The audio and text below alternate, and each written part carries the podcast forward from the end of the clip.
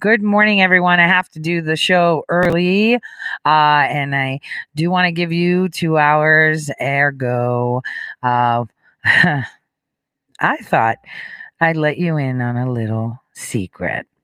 Uh, I think uh, we need to understand where we're at next week. Man, it's gonna be bananas. Um, so let's uh, cover a little bit of the news uh, of what's really going on while everyone's distracted, while everyone is looking for votes, USB drives. How did they make this little jump? There's a lot of disinformation. And I speak from a point of privilege of personal knowledge, tons of it.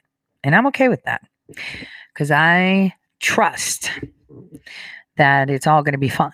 You can't stop what's coming. And stepping back and looking down, I realize this is one of the best stories that will ever be told. And the people are going to watch it. But the thing that I think about is even the most die-hard patriot people that have awoken, that can see through the facade, the fake news, the purposeful disinformation. Keep in mind, sometimes disinformation is a very valuable tool. Even the those people will find it really hard to understand. This is not just about the election. So it's going to be pretty interesting to see. And I'm hoping that at least the people I've reached with my voice have understood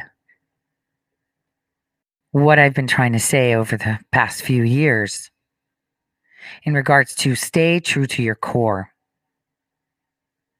Trust your gut. That is the best one and have faith faith in humanity, of course, faith in God. Because in the end, God wins. And not everyone understands. I'm going to tell you this.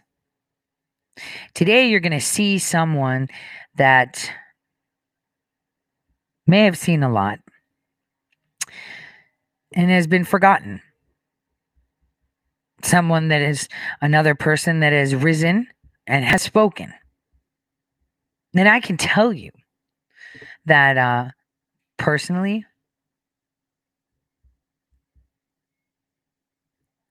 I'm pretty excited. I am. I'm excited. You know, it's like that moment where you're gonna bungee jump. I don't know if anybody's bungee jumped. I've done that. I've done that. Friend of mine actually owns a business uh, now that does bungee jumping from a canal.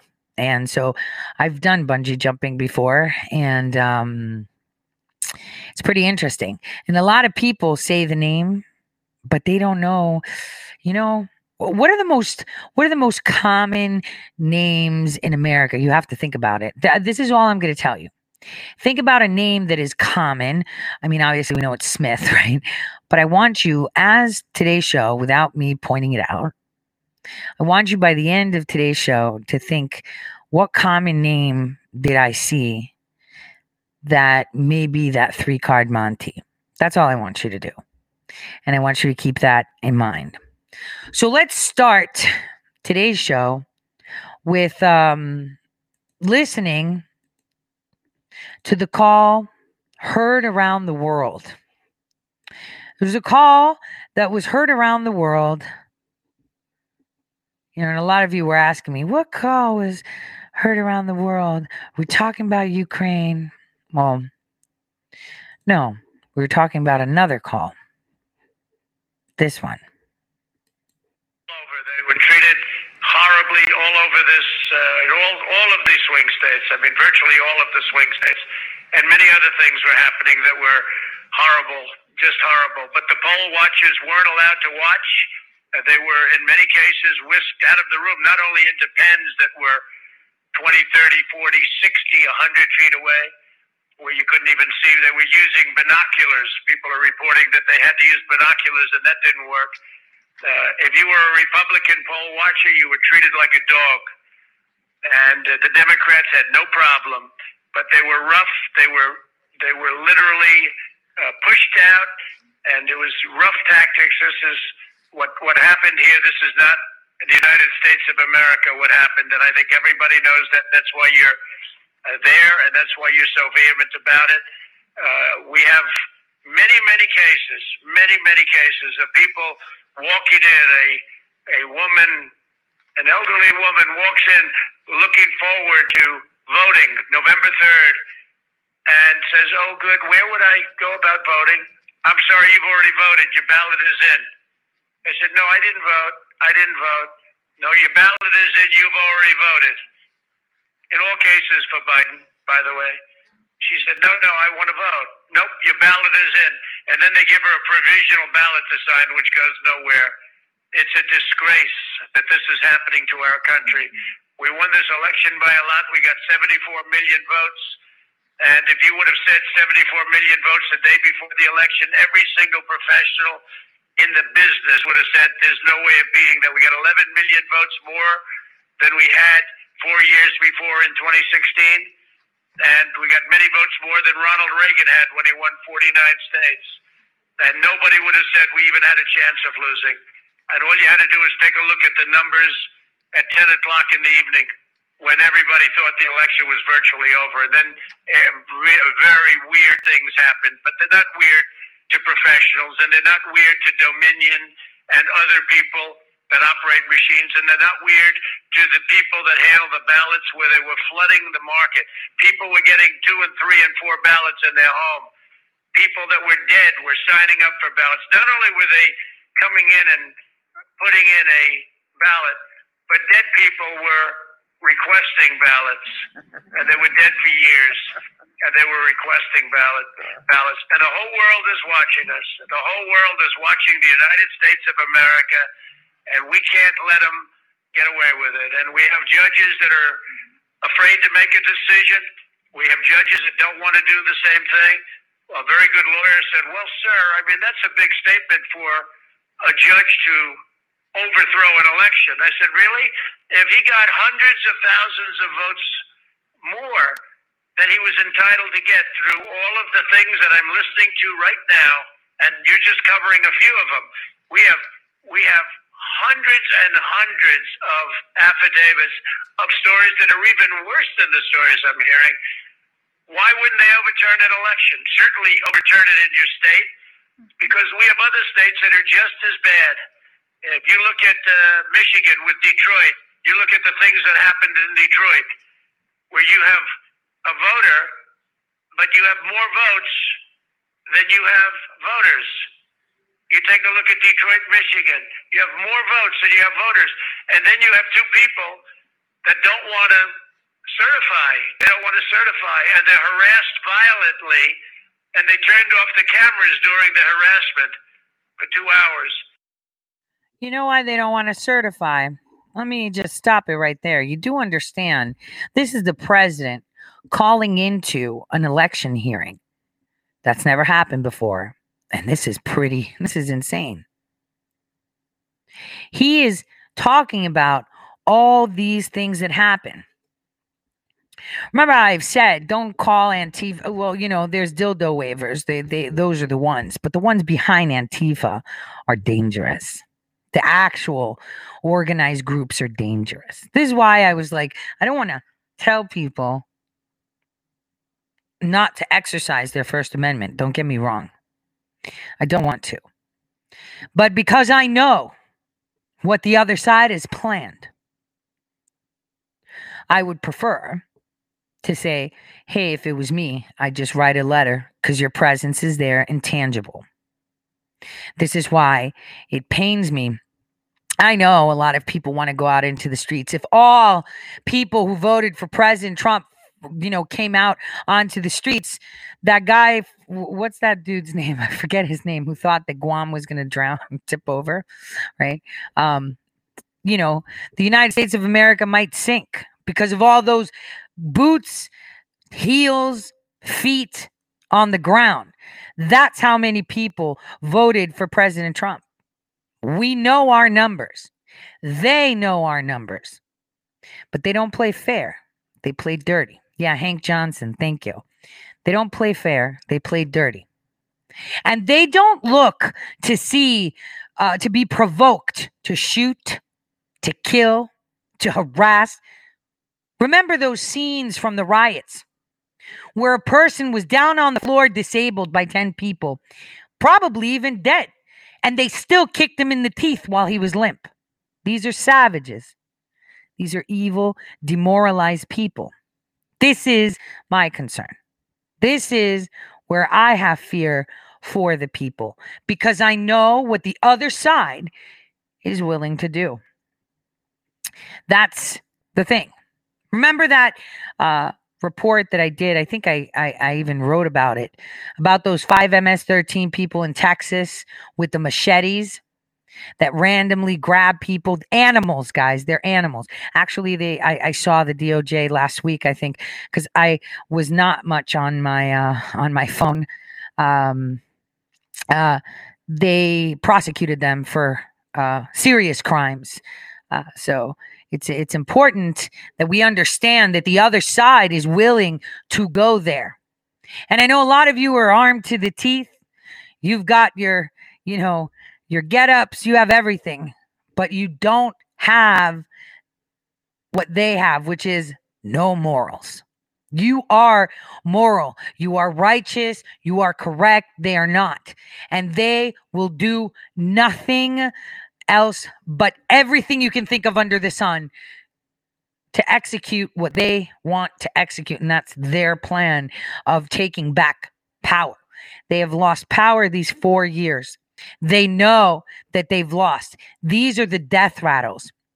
And what you are seeing right now is a president phoning into a hearing saying this is insane. Well, why don't you, sir? I want you to certify.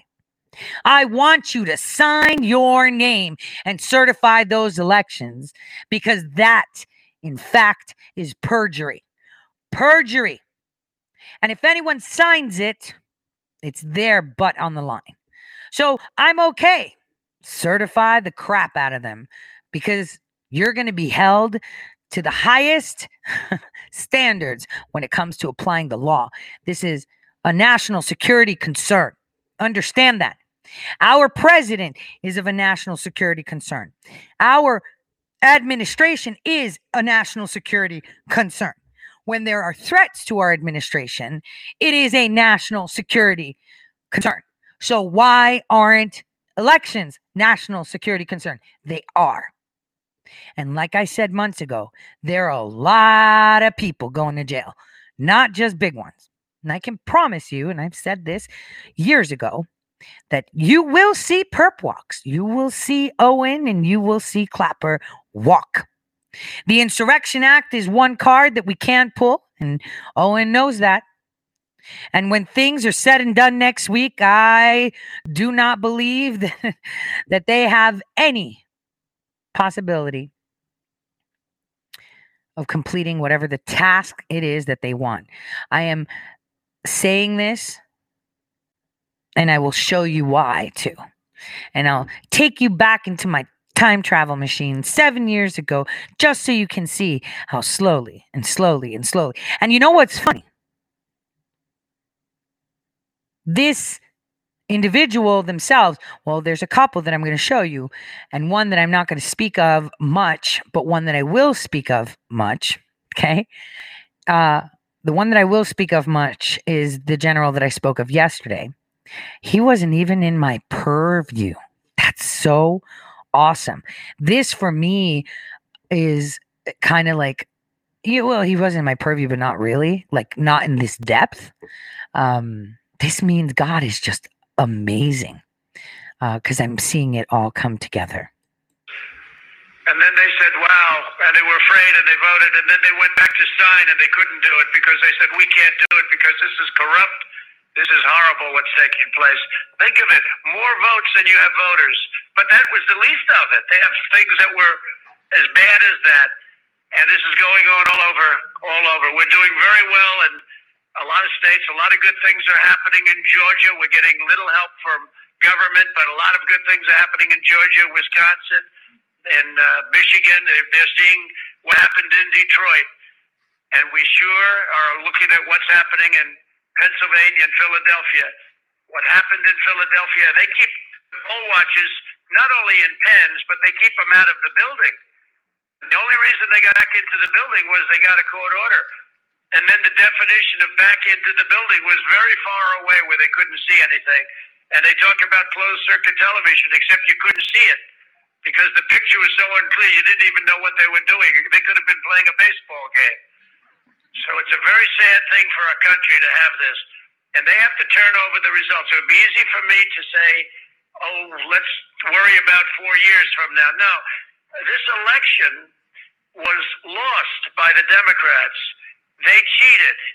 It was a fraudulent election. They flooded the market. They defrauded everybody of ballots. And I just want to thank everybody for being there. You're doing a tremendous service. This is a very important moment in the history of our country. And you're doing a tremendous service to our country. And uh, don't worry about bravery because the people that talk the most, they're not the ones you have to worry about. And these are all talkers. They intimidate. But these are not people that you ultimately have to. They push you around. They pushed our poll workers out. Okay, speaking of intimidation, not only the poll workers, I think I told you how I didn't identify as left or right when I was poll watching, but what I did was I bought them donuts. That's that made it easy, and I dressed as Antifa as possible when I went poll watching. But let's talk about intimidation. Now, we all know that there are people from within our government. I mean, we know that for a fact now that um, that intimidate us, that intimidate people. The whistleblowers, for example, in Pennsylvania are being intimidated, right? There's law firms that are stepping down because they're intimidated, right? Death threats, you name it, it happens. Well, I could tell you without pointing fingers, I was intimidated too. Well, someone tried to intimidate me. It's like, yeah, it's not going to work. So when I wanted to bring my information, just what I had, my little bit, my little portion. It's not big deal. I wanted to provide it and give it to someone and hand it off. Got a call, obviously, from a former clown. Clown started peacocking. I'm this, this, this, this, and peacock away. And when he was done, I said, okay, so I'm not impressed. That's basically, I word for word, I'm not impressed. So, are we going to meet? Am I going to give you this? Then the clown continues. Who are you? Doesn't matter. I got what you need. Do you want to meet? I got this, this, this, top brass, this, this, this. I was like, I don't care what you got. You don't have what I have. So, you know, and then I handed it over uh, to someone else, not to that one. Because what you need to understand is that there are so many people working against us. Those that are um, pretending that they are with us. Those that are not just gatekeepers, but, you know, filters so they can filter out. They like to take your stuff and put you in a box and leave it alone. So I was peacocked. like, uh, you know, got upset get back to me. And it's like, yeah, so I'm not. This is exactly, um, you know, what happened. Uh, I wish I could say more. I, I could probably say more at another time. Guys, you know, it, it was uh, a pretty intense um, 10 days um, realizing just how big, you know, I didn't want to go to DC um, because I, I don't like it.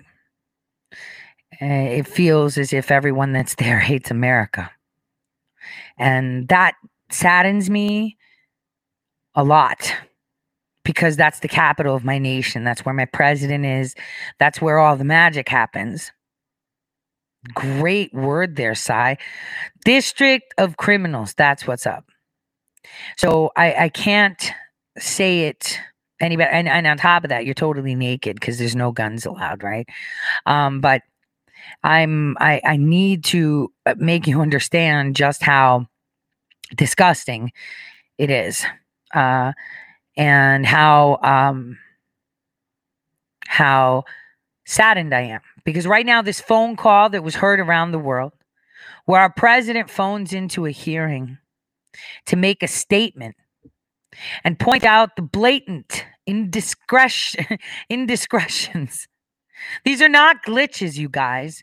I hate it when they say things like, oh, and I hate the word hate. I loathe it. It upsets me when I hear glitch. It's not something cute. I've said this before. It was purposeful. And the fact that I saw on the news people reinforcing disinformation, I'm okay with it. I'm going to say, all right, I'm going to let it go.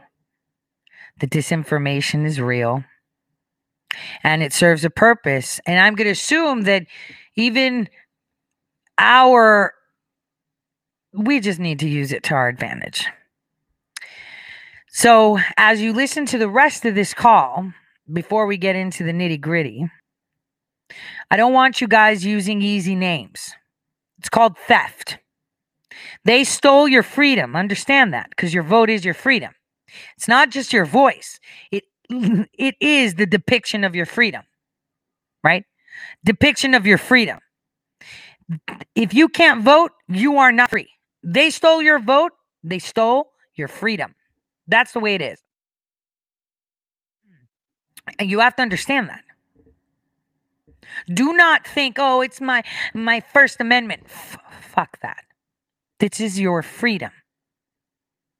They take away your vote, they've just slapped chains onto you because what you want doesn't matter.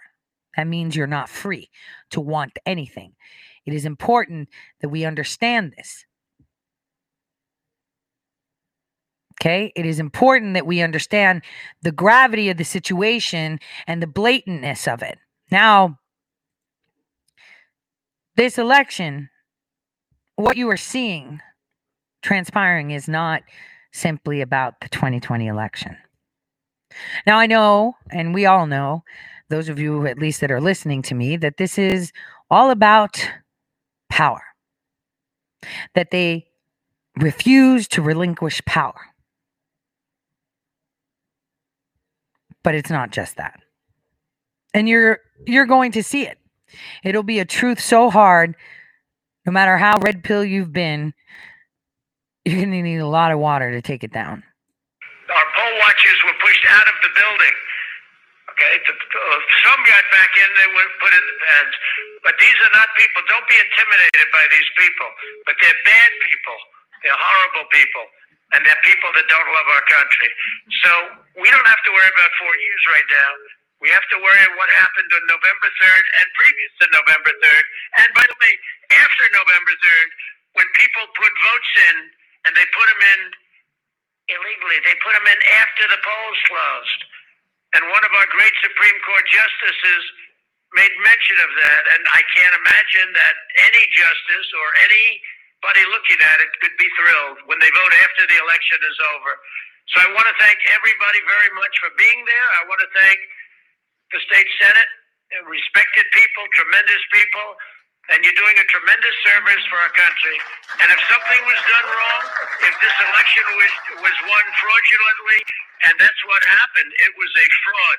And we're talking about very importantly, many more ballots, many more votes than the number we need.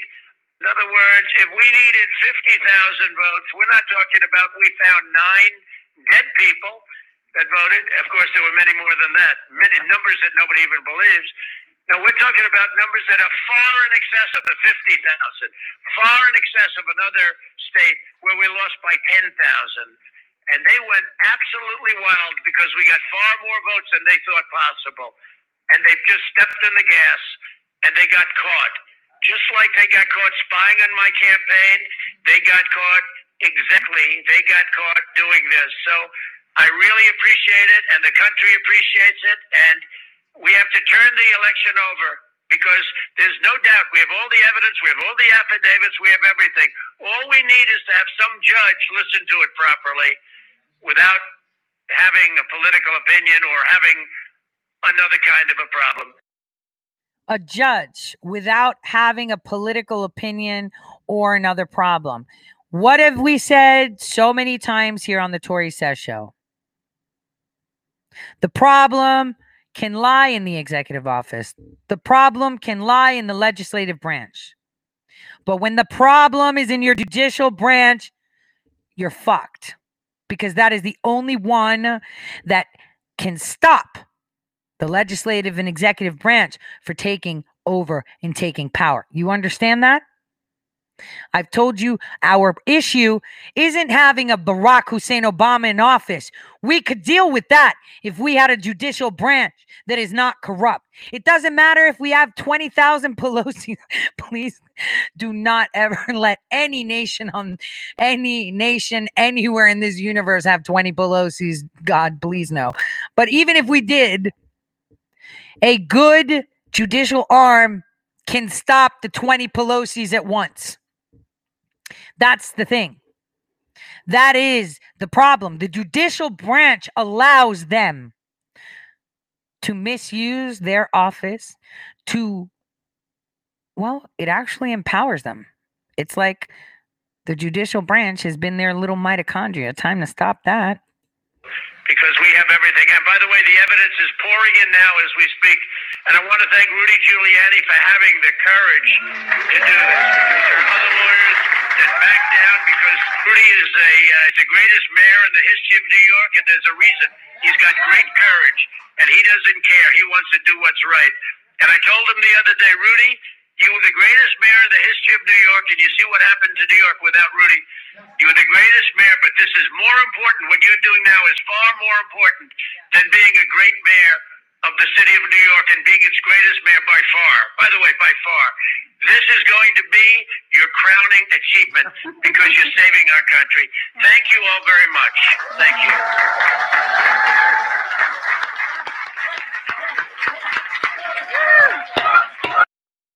And the president is right. Rudy Giuliani, for those of you, you know, that are, oh, you know, what happened in New York, he knew about 9 11, he did this. Well, I've said this before. There are many things you can't say at certain times. There's always a time to put it out. Uh, because even though many may sit and think, and I've said this myself, there are times that I could have said something. There are times that I could have done something. Who are you going to tell? Who's Rudy going to tell? If the president of the United States is in on it, if your DOJ is in on it, your NSA, your CIA, your FBI, who are you going to tell? Are you going to tell the news? who are you going to tell? I want you guys to think about it. Who are you going to tell if everybody is in on it? Who are you going to tell?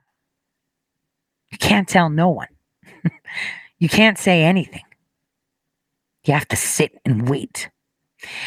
And just like that, like a little, little falcon, as they're flying around in the sky, none the wiser, soaring above us, grab them midair.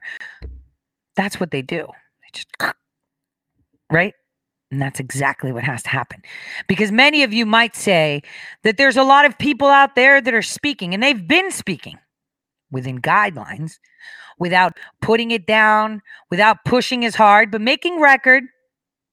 So when the time is right, it comes out just like that. So, over decades, there have been people that have spoken, people that have sacrificed everything. And some of them are not here with us. Some of them are, but they have been discredited, have been put in boxes, have been made homeless, have been destroyed completely with crazy things. This is what's important the time. The time is what's important. So here is um, where I'm going to take you on a little journey in my time machine. my little time machine. But before we do that, I want us to watch our president snack back. I enjoyed this. He's been doing it over the years. The utter disrespect that they show our president, obviously Acosta, the crying baby, that even took him to court because, you know, he wanted to go. I, am telling you, it's a good thing that uh, you know I wasn't in his presence. All the people are like, you have to be more mature than that. Now, sometimes people just need to be bitch slapped. Period.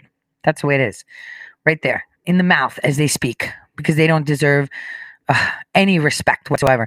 I shouldn't say that because obviously, if I'd be in that situation, I'd probably just give the dagger eye. I'm overstating um, to demonstrate just how pissed I am. Listen to this.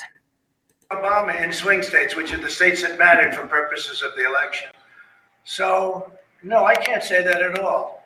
I think it's a it's a possibility. They're trying to look between you people. Don't answer, don't talk to me that way. You're just a you're just a lightweight. Don't talk to me that. Don't talk. To, I'm the president of the United States. Don't ever talk to the president that way. All right, I'm going to go with another question. Go ahead. So, if, if the electoral college does elect President-elect Joe Biden, are you not going to leave this building? Just so you, uh, certainly I will. Certainly I will. And you know that. But I think that there will be a lot of things happening between now and the 20th of January. A lot of things. Massive fraud has been found. We're like a third world country. We're using computer equipment that can be hacked. They talk about glitches. How many glitches did they find? So a glitch. Oh, gee, we had a glitch, 5,000 votes. In all cases, right? In all cases, the votes went from Trump to Biden. They didn't go from Biden. The glitches were never from Biden to Trump. So they had many glitches. And they said, oh, we had a glitch. a glitch is like the equipment is a little broken. We'll fix it up. No. A glitch is, in this case, we caught them cheating. We caught them stealing. We caught a fraudulent effort to get votes.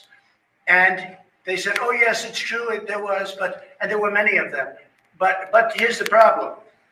There were probably 10, 20, 30 times that didn't get caught. We just got lucky and caught numerous of them. But what that is, is very simple. If you look at the glitch, the glitch means, right? It means, oh, we got caught. We got caught with the votes. And now let's just call it a glitch.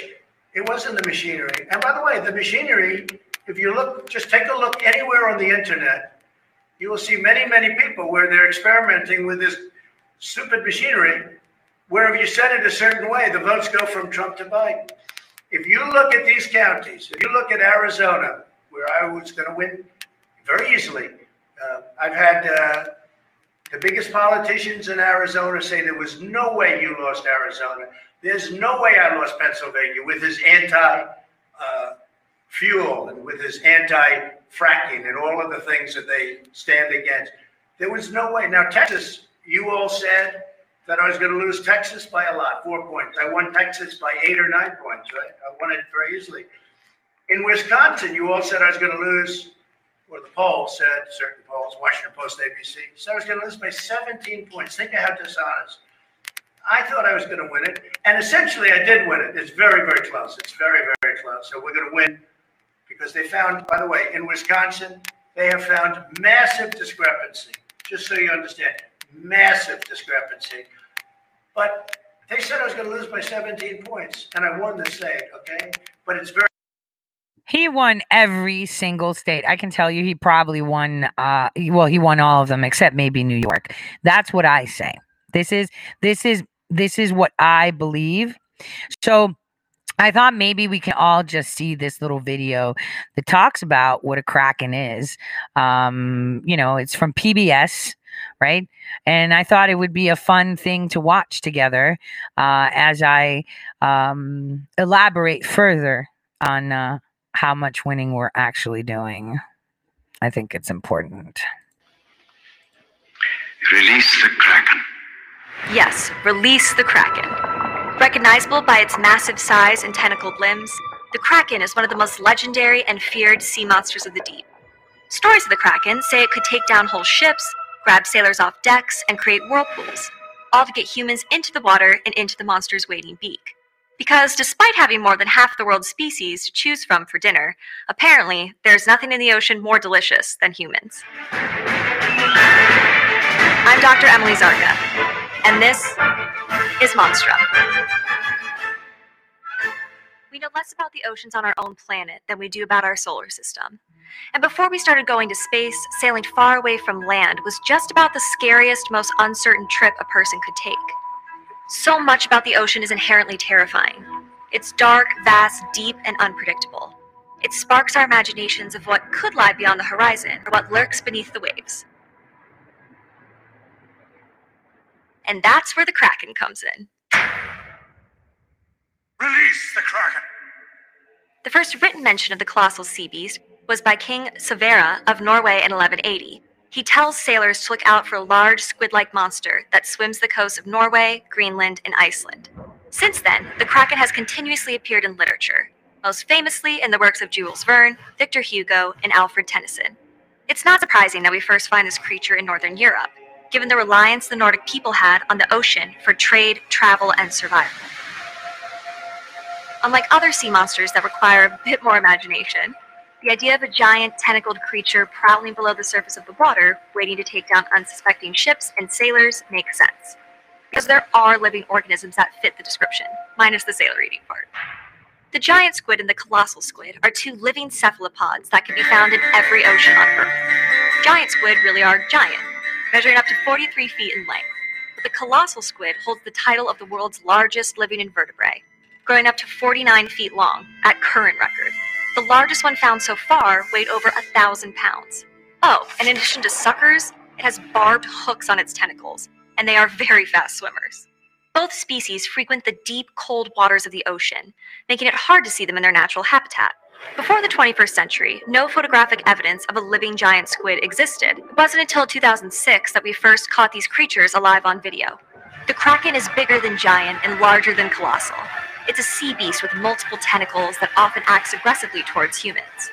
A kraken is basically an angrier, much larger version of a squid.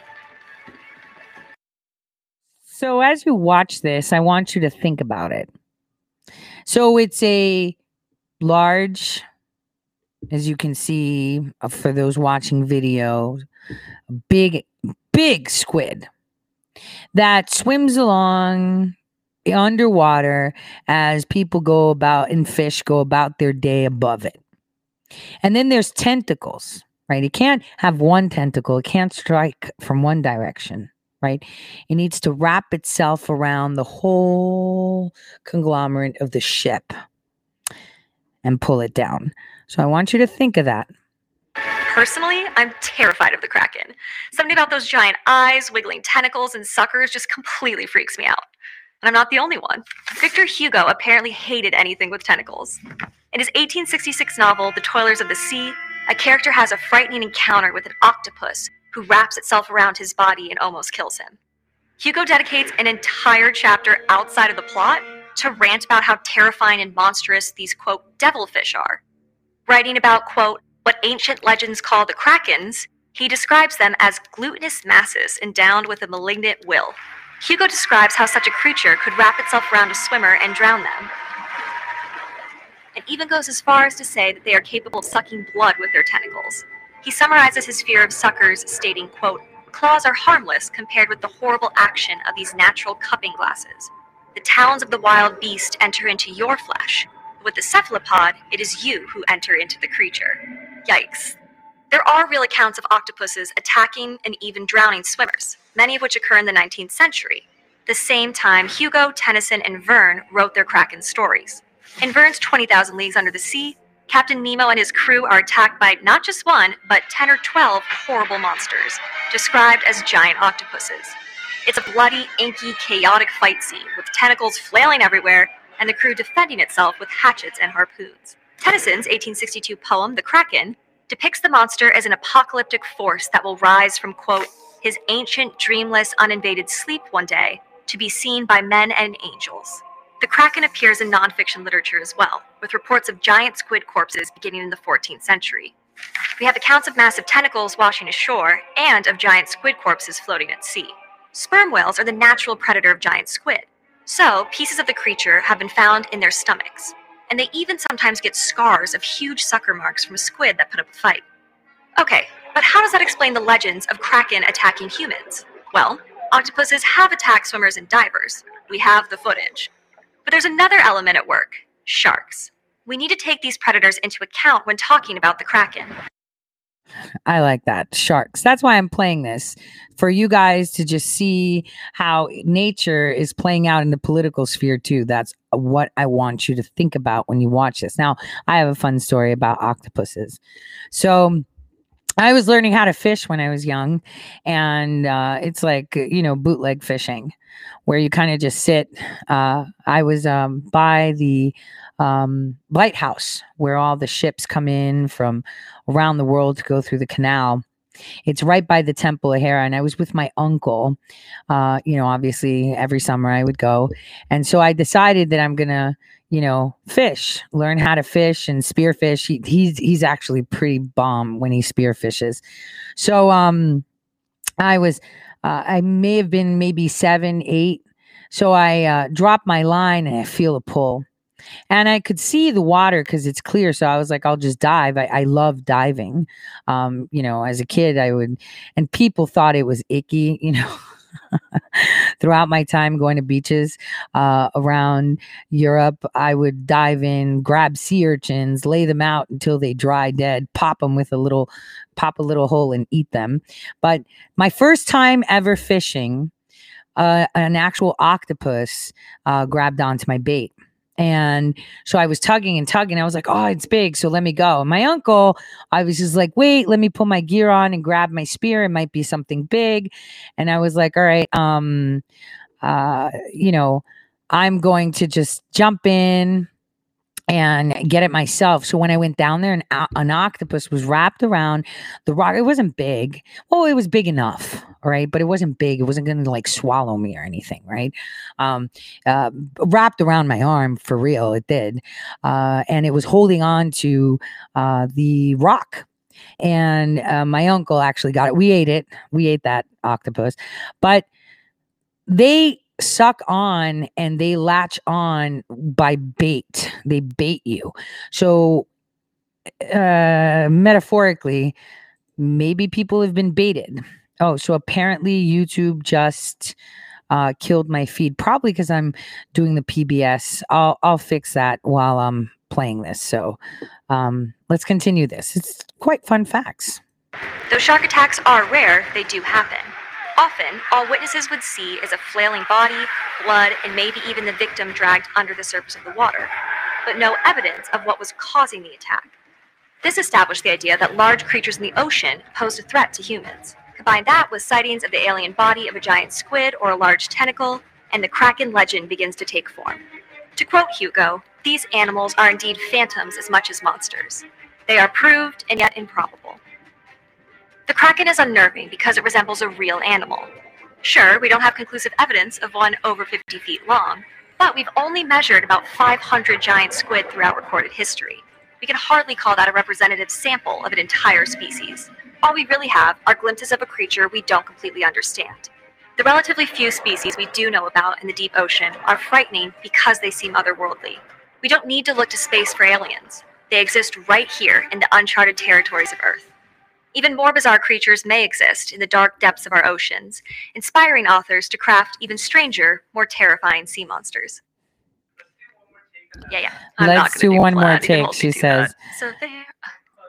That was really good, right? That was a good video. That was something fun to to see. And so you know, giant squid are actually highly sought out for um uh uh, for neuroscientists, um, only because these cephalopods are able to transmit um, signals along their neurons pretty quickly.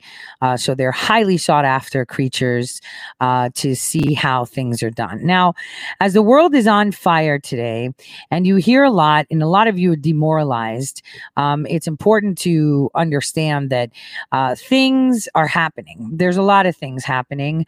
Um, again, my my stream is down again. Uh, that's really bizarre. I don't understand why. I apologize for those on YouTube. I will see how I can get that uh, rectified for you. Maybe it'll come back up. I think it's doing it because I was playing PBS and they like to strike saying there's a policy violation or something like that. But um, it's uh, fair use. So we'll see how that goes, guys. Um, now, continuing on it is important for us to understand that uh, things are happening and you will be witness of those things happening uh, very soon. Next week uh, you will be able to see more and more of that occurring uh, it will be uh, coming up to the surface. Uh, you'll be able to identify. It won't be more of the, oh, we can't, um, we can't uh, win because no one's going to jail or anything like that. It, it it's happening. You just have to be patient. Be very, very patient. So after this really short break, I'm gonna see what's going on with YouTube too. Um, I will be back in a few minutes because what you have to understand is that this uh, election has been a long time foreseen, and people have been preparing for just this moment.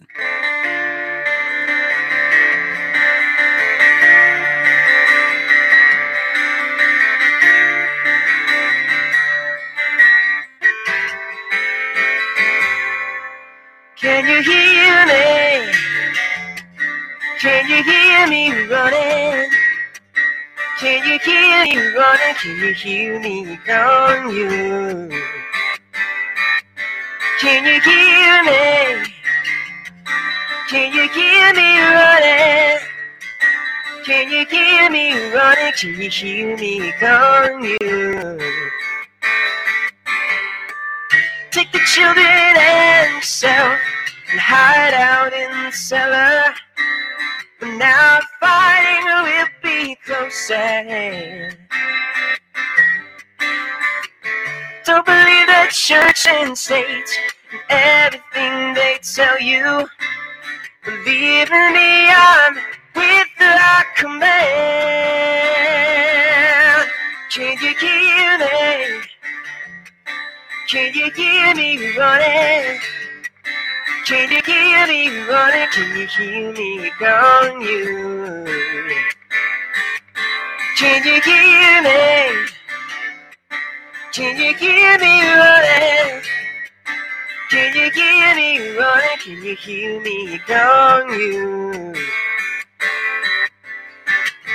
There's a gun and ammunition just inside the doorway.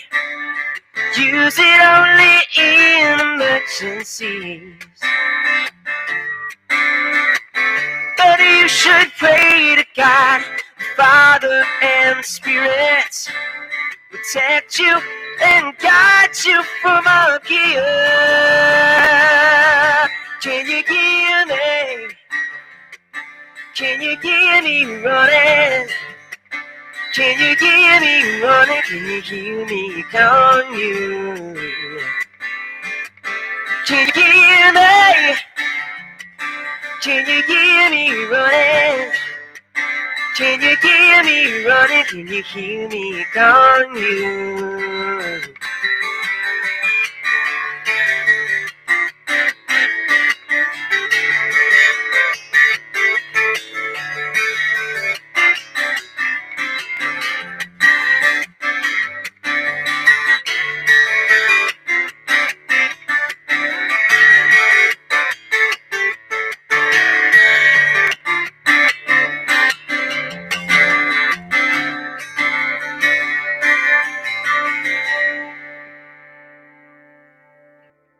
Okay, how awesome is this dude, right? Uh, so I really like him. He's got a great rendition of uh, this amazing tune uh, that is um, what defines our era. Our era right now, where the world is literally on fire and we've got people silent running. So I'm going to introduce you uh, officially to a gentleman that's uh, pretty incredible. Uh, he's actually a really good man. Um, he's always spoken truth, always guided us correctly, uh, and drowned out, obviously, with uh, the noise. Now, you all know that Benghazi is very close to my heart. Uh, I've been kind of vague as to why and how and when, but uh, th- that's for reasons of life preservation. So let's take a listen to Lieutenant General Thomas McInerney when he spoke at the Citizens Commission on Benghazi. We have retired General Tom McInerney. Thank you, Roger. And uh, thank you to uh, Accuracy in Media for setting up this press conference. And our personal thanks to all of you for being here. Now, Admiral Lyons and uh, Wayne Simmons and Roger have, I think, encapsulated this very well. We are reasonable American citizens. We also happen to be retired Army, Navy, Air Force, CIA uh, personnel that spent our entire careers in the service of this nation. We are troubled by what we see, and I would say the number one priority is is the complicity of the media in the United States, the fourth estate, to ignore this problem that goes to the very core of our Constitution, in which they are charged with. They have ignored a problem. Next, we had the deaths of four very brave and courageous Americans who gave their lives for this nation and frankly have been shunned aside, have been ignored. The media has ignored this problem basically. I would say that Fox News, of which I am a, a military uh, analyst, uh, has done a superb special in it. Bret Baier did it, and other publications. Uh, I think that the rest of the media uh, has not put the emphasis to get the answers that were brought up by Admiral Lyons and Wayne Simmons and Roger Aronoff. There's some fundamental questions that are troubling in our life. Having been the Vice Commander in Chief of U.S. Air Forces Europe at the height of the Cold War, I can tell you on such an auspicious occasion as 9 11, we would have had airborne alert in the Mediterranean. We would have had global hawks that can fly 24 to 32 hours sitting over Libya, Benghazi, and Tripoli this whole time frame on 9 11. We had strategic warning. Ayman al Zawahiri said 18 hours before this attack started at 2143 or 2142 hours that they should attack the Americans in Libya to avenge the death of al Libi, the number two, his number two man, the previous June. So there were clear indications. What I now see is if someone deliberately did not want to be in a position to respond, this is the force structure that we would have had on 9 11. It is inconceivable to me that the finest military in the history of mankind would be so unprepared. This is a troubling question in our capabilities that we could have put there for instantaneous response, but it's almost like it was a setup. That's what's troubling. Our military is better than that. The Supreme Allied Commander in Europe General Phil Breedlove was at that time the commander of U.S. Air Forces Europe. He was never asked about Benghazi in his confirmation.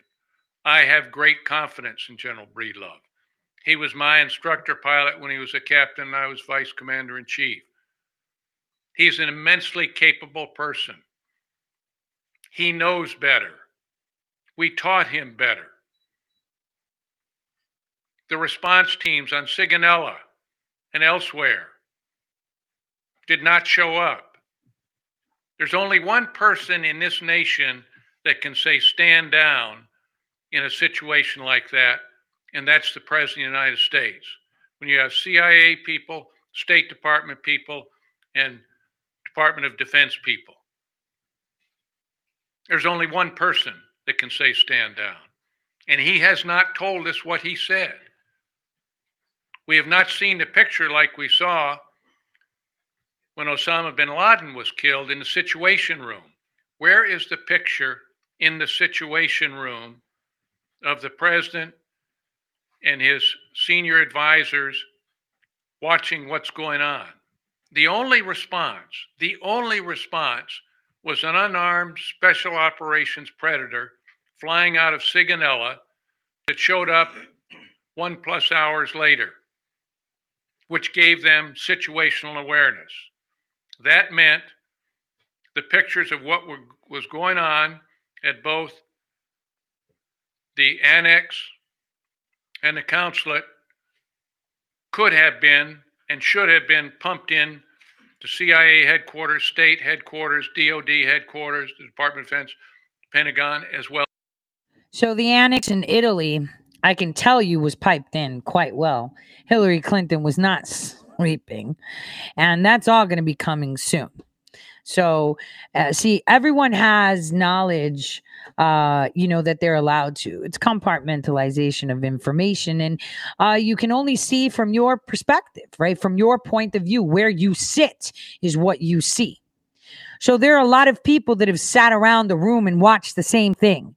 When you get all those people in one room, things start to make sense. A lot of sense. So, as I told you, I am taking you into my little time travel machine and we're going back in time. This is from 2013. So, we're going to start there with um, General McInerney. well as in the White House. Where is that picture? Why were these communications not tied together? As Admiral Lyons pointed out, F 16s from Sigonella, excuse me, from uh, Aviano could have been there in an hour and a half. Were they on alert that night? Is this an unreasonable question? Were they on alert? What forces were on alert on 9 11?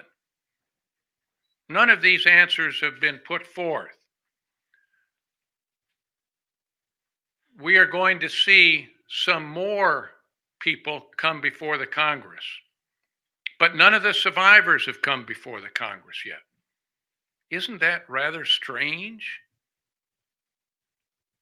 I mean, never before in the history of this great nation have we seen this type of response to the first time an ambassador has been killed in 30 years. And then you have the particular response of Ambassador Rice going on five talk shows on Sunday on a bizarre YouTube film. Do you think those people rioting even have YouTube or have personal computers? No. So, where did this kind of answer come? I can tell you within 15 minutes that the OPREP 3 Pinnacle, which the TOC, the Tactical Operations Center from Benghazi, had to put out, that they got word that there was an attack.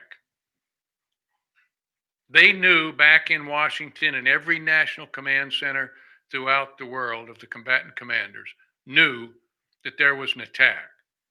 So you have, in fact, knowledge at CIA, at State, Department of Defense, and the Pentagon and uh, the White House. They knew almost immediately that there was an attack. There was an event going on. So, if there's a cover up in which we're trying to find out, all these agencies had to be involved at the highest levels. This is a constitutional crisis, ladies and gentlemen. This is a constitutional crisis if this turns out to be true, and we know the original statements by Ambassador Rice were not correct when she went on the Sunday talk shows by the administration's admission. That's why this is so serious that when I was asked, along with uh, the other participants, to become a member of this Citizens Commission, that I said yes. We have every military service represented. We're interested in what the truth is going to say, and America will learn that. We do not have preconceived positions. We have preconceived questions that trouble us in our previous command positions that would not have been acceptable to us. Has the U.S. military gone down that far? I don't think so. I don't think so. So it's important for those members in the military today and the clandestine services to know that there are citizens in the United States that are going to get answers. And we need help from the media. We need help from America to demand, and the Hill, Congress, to demand what are those answers? We need to hear from those 20 plus survivors. Yes, we do. Came out of there. Yes, we do. That's extremely important to this nation and our survival. Because if we are corrupt, if there's a cancer within this society, There is. it is going to spread. It did. We do not intend to let that happen. Patriot right Thanks there, very much. guys. We'll take your questions. Go- How incredible is he, right? That was 2013. I'm going to take you on another time trip.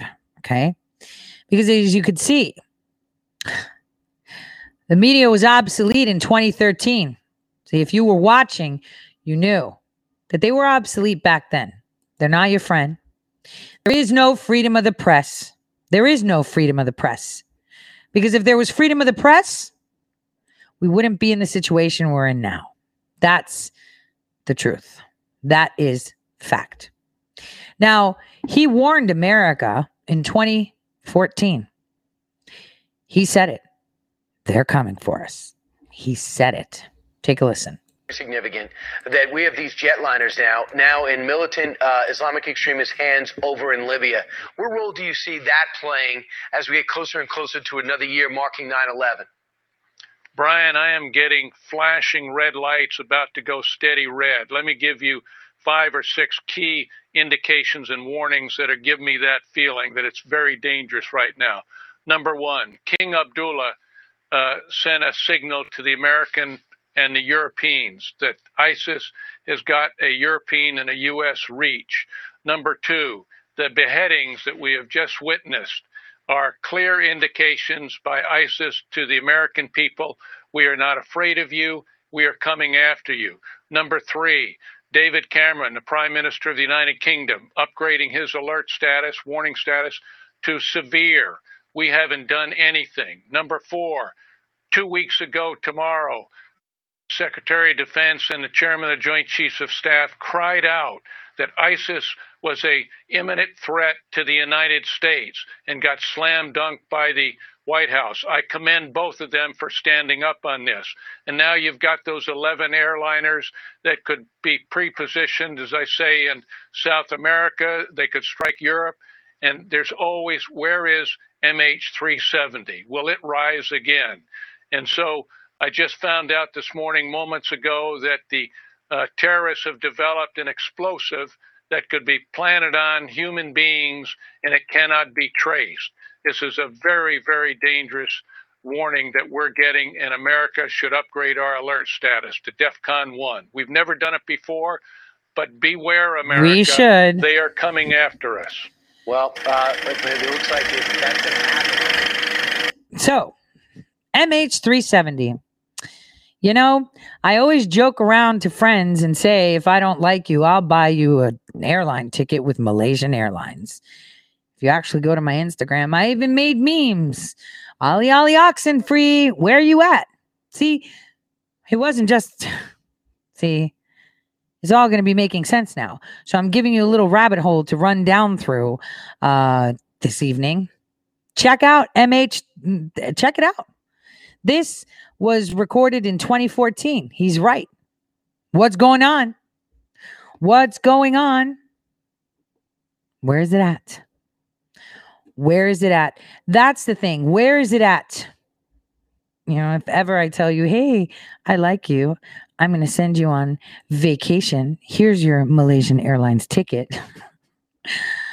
I don't, um, where's it at? Will it pop up? We'll see. So here we go. Uh, let's introduce him even more to you. I'm going to take you back in time to 2016 because I think people forget. Let's do it this way. Do you guys remember how I told you Barack Hussein Obama had uh, changed the IG of the NSA to a presidentially appointed position, right? We talked about this a few times. Torch, Storch, right? Because he was put in with a voice vote you put in an IG of the NSA without a hearing, which is bizarre, right? So bizarre. You don't ask him questions when it's the first time in history becomes presidentially appointed. They passed him through with a voice vote, didn't have any record. So they just put him on through. But do you remember? Do you remember? Um, how Barack Hussein Obama had nominated him, and then McCain didn't pass it through, and it kind of sat there.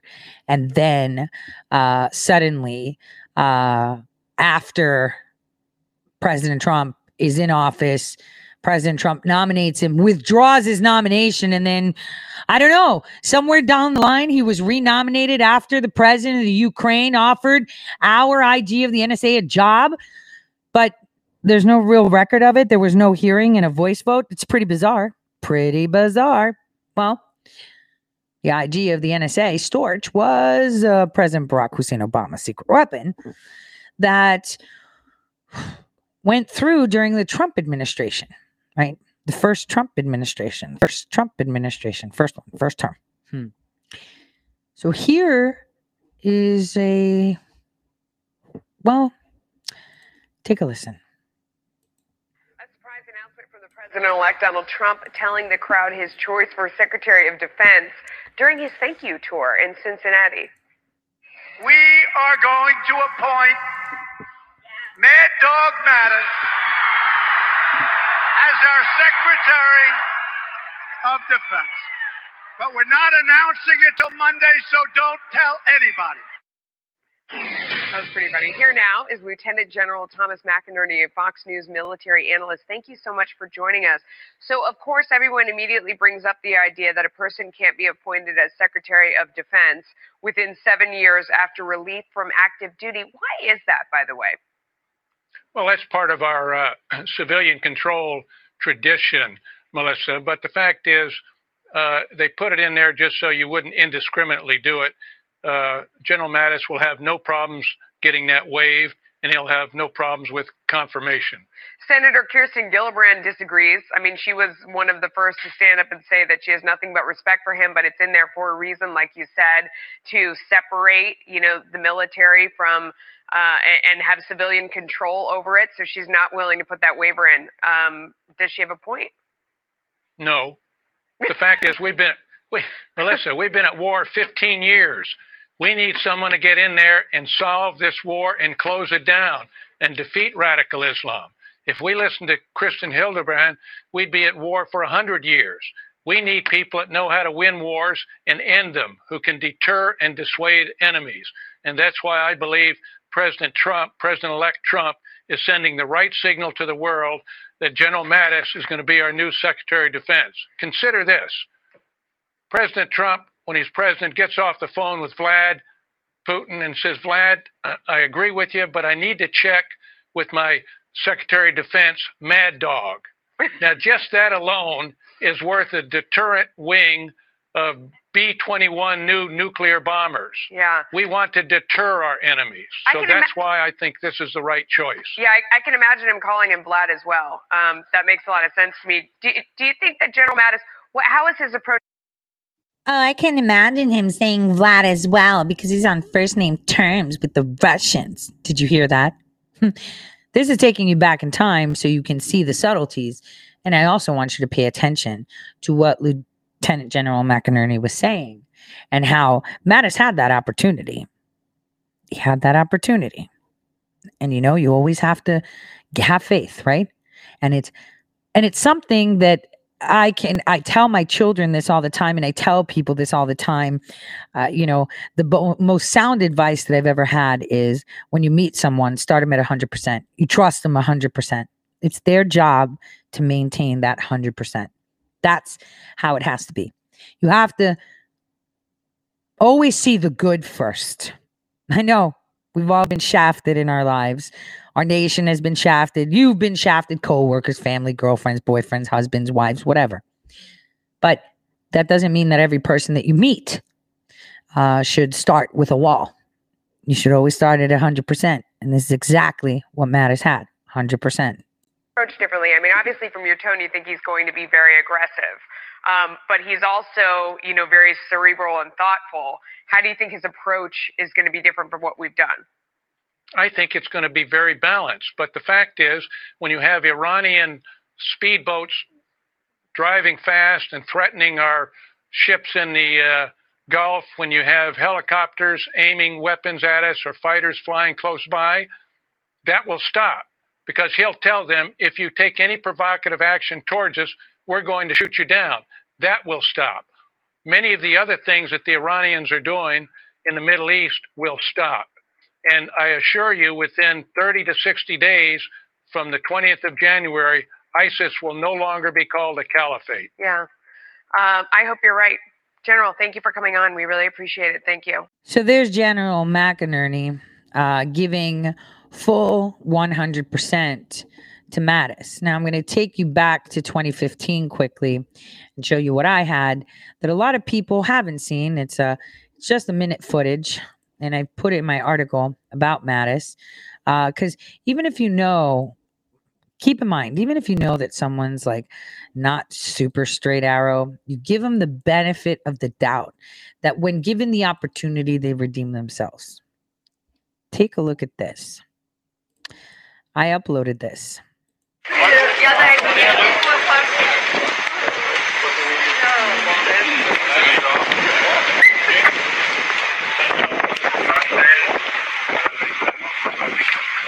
Yes, sir. How was the Bilderberg meeting?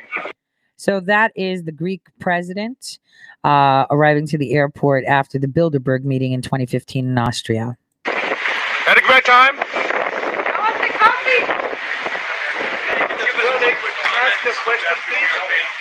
What about your new honor, sir?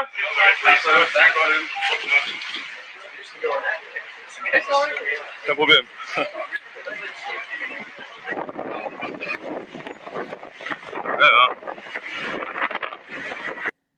And as you see in the background right here, we have General Mattis and other Americans.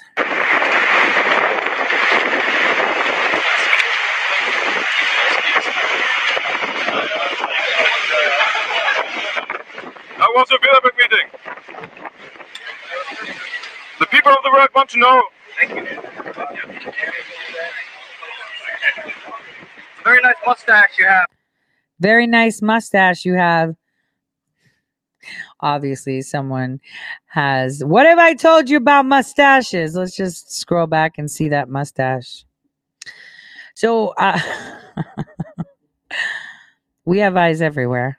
Mustache you have. Very nice. Sir, how was the Bilderberg meeting? Can you make a comment, please? What about white domination and you know what honor, sir? Fine.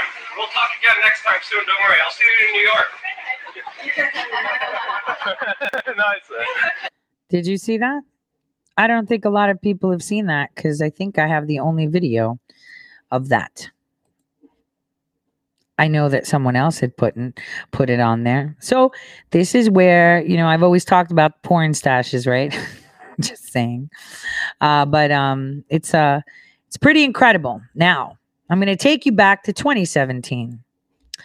Again, Lieutenant General McInerney, and here he's talking about General Flynn. Super important that you hear what he has to say about our general. Here we go.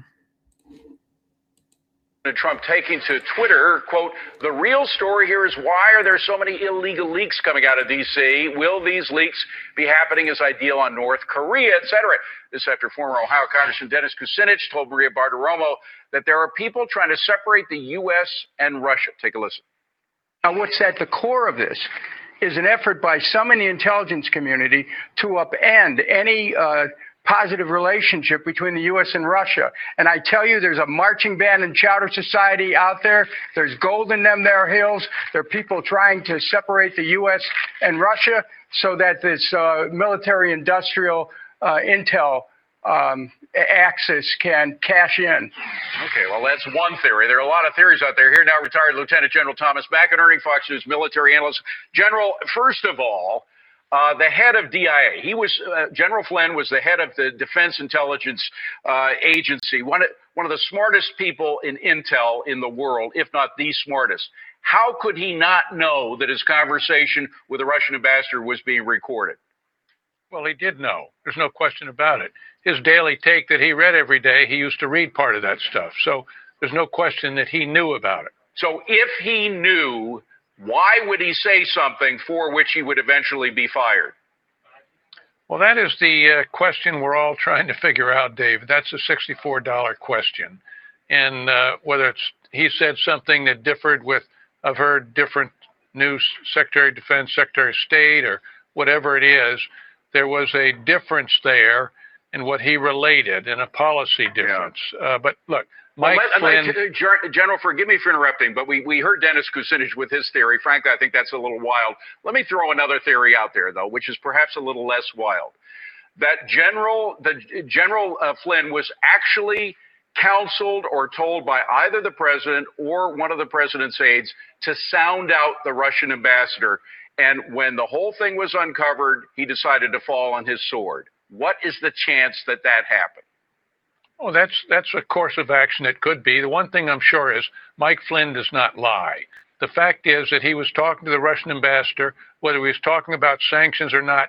He is authorized to talk about sanctions. He had been elected. Uh, President Trump had his staff and his national security advisor had already been well, nominated. he was elected, but he was not yet president, and that's that's the key as to whether he violated the law. Let me just play though something that I know you're familiar with. Go back to 2012. President Obama, before his reelection, was talking to the head of Russia, Medvedev, about Vladimir Putin. Take a listen. This is my last election for you. Yeah. And after my election, I have more flexibility. Yeah. That was President Obama then talking about when he was reelected, tell Vladimir Putin everything will be cool. I'll get rid of all the obstacles. Could that not have been what Donald Trump was, the message Trump was trying to relay to Putin before he was inaugurated? I, I don't know that. Uh, and that is a course of action, David. You're speculating on it just like everybody else is. Uh, the, the clear issue is that all administrations talk to, as they're coming in, talk to other nations coming in. They can do that. The Logan Act is, no one has ever been tried for it. That's not the issue. And I think uh, Sean Spicer pointed that out. There were no illegal acts. And I'm going to repeat, and I've said this before. General Flynn was unmasked way before the Kislyak call. And once elections are actually certified by the Secretary of States, and you are an official transition team, an official transition team, then you are quasi official and have the right to speak to leaders. Now, I repeat in my article, unmasked methods, look it up on ToreSays.com. I put a picture of a traitor who was the ambassador for the U.S. in Moscow that unmasked General Flynn before his Kislyak call. This is very, very important.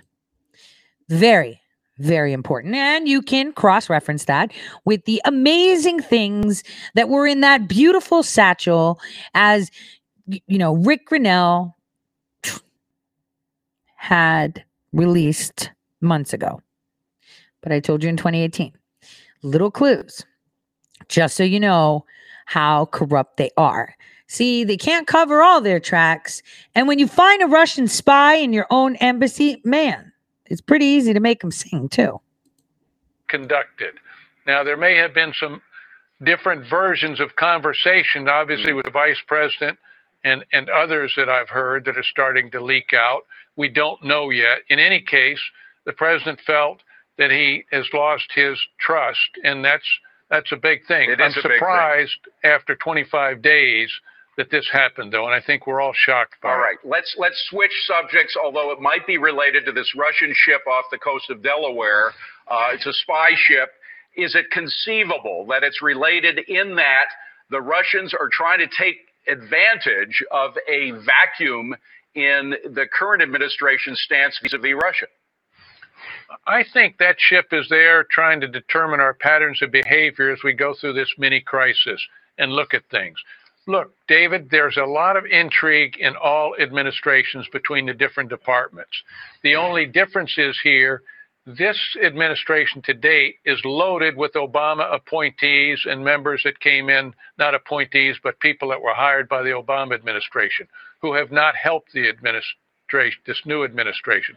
They've left some trap doors. And the fact is, is I think that is what's confusing it. The president has every right to know, Oh, to sure. ask the question, uh, am I going to have leaks on everything I do? Well, somebody clearly leaked the information about Mike Flynn's conversation with the Russians, if not the transcript itself, to the press. The Washington Post reported that. General McInerney, we got to leave it at that. There's a lot to talk Huh. here. We're going to have you Huh. back to talk Huh. more about it. Appreciate it.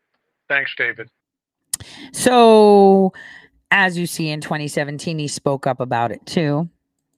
Said this was just horrific, how irresponsible it is. And a lot of you are saying, well, you know, Biden's chatting right now with other officials. Of course he is. I mean, how do you put up a fight with global media? I mean, people that called the elections are exactly who I told you, and it's the Associated fucking Press. And they have no federal standing. They are not an authority. They're telling you whatever they want because they said so. Because they have the megaphone, they speak louder, right? Silent majority, not so silent. We show up in numbers and we show up to vote. That's what really counts.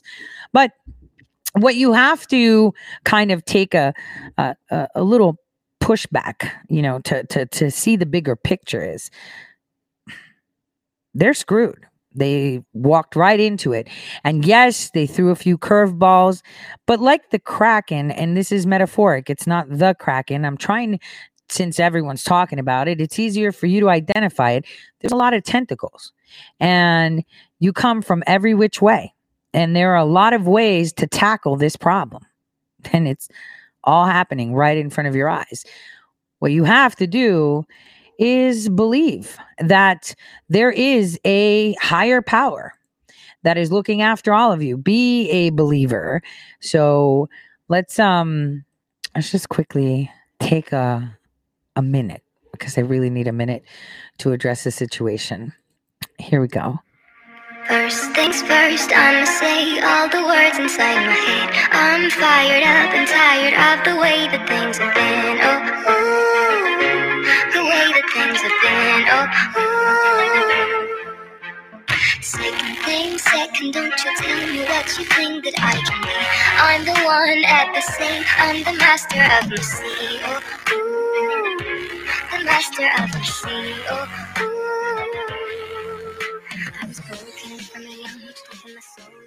So I thought it's important for us to uh, remember that you've got to believe that in the end God wins because He always does, and uh, either that be from multiple tentacles coming to attack this evil, turning evil what was intended for evil into good, uh, always works out the way it should be, because no matter how much pain righteous people have gone through, many of them no longer with us.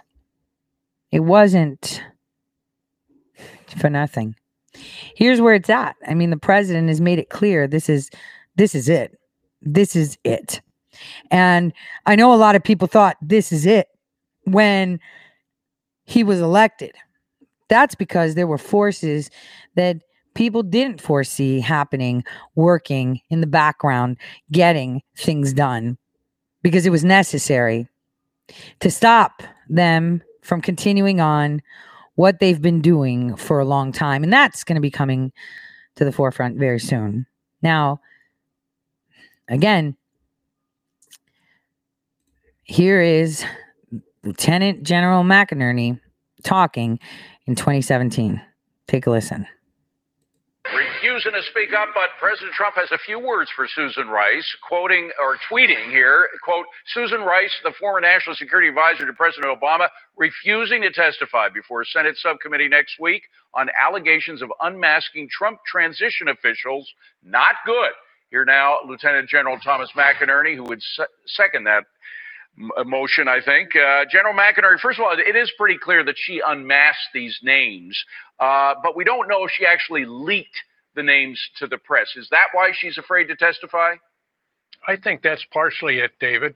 But the fact is, Susan Rice is the key to the politicization of the intelligence community and how all these names have been uh, unmasked and how the increase from 2011, when uh, the Obama administration loosened up on the criteria for unmasking them, and then uh, now last year there were over 30,000 searches on American citizens that was never intended by the FISA courts. She is the key to answer all these questions. But let's focus on that that Trump administration stuff because it was those names that were unmasked and and which is creating the furor.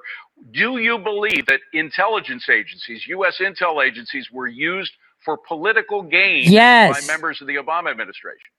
Absolutely. And I believe the Russian collusion uh, deception that's going on was pulled out by the Democrats so we wouldn't look at what they had done to the politicization of the intelligence community. And they've been fairly effective, although nothing's shown up in the Russian collusion. This is the great deception.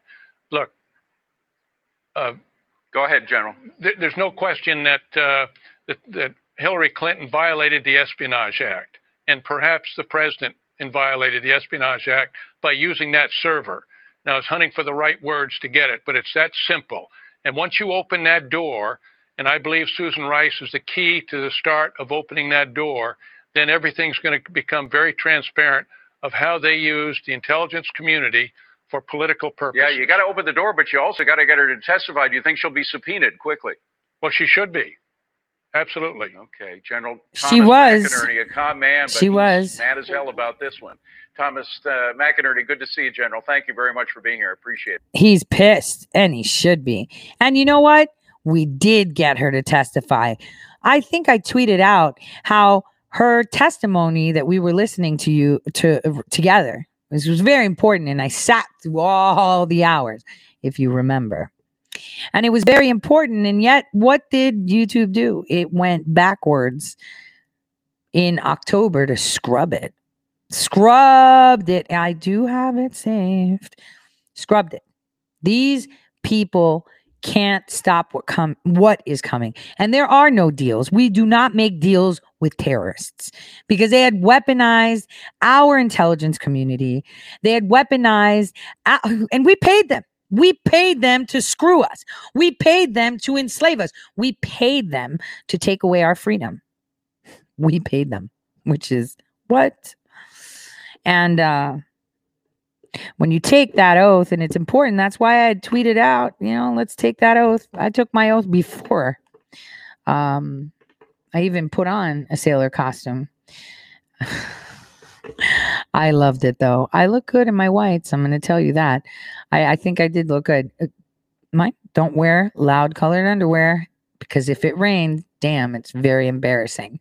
So, um, we should uh, take um, what we have and throw it right back at them. Take what they intended for evil and uh, throw it back in their face. And that's exactly what we're doing. So now we're going to talk. A lot of people have been asking me about the hammer, they've been asking me about.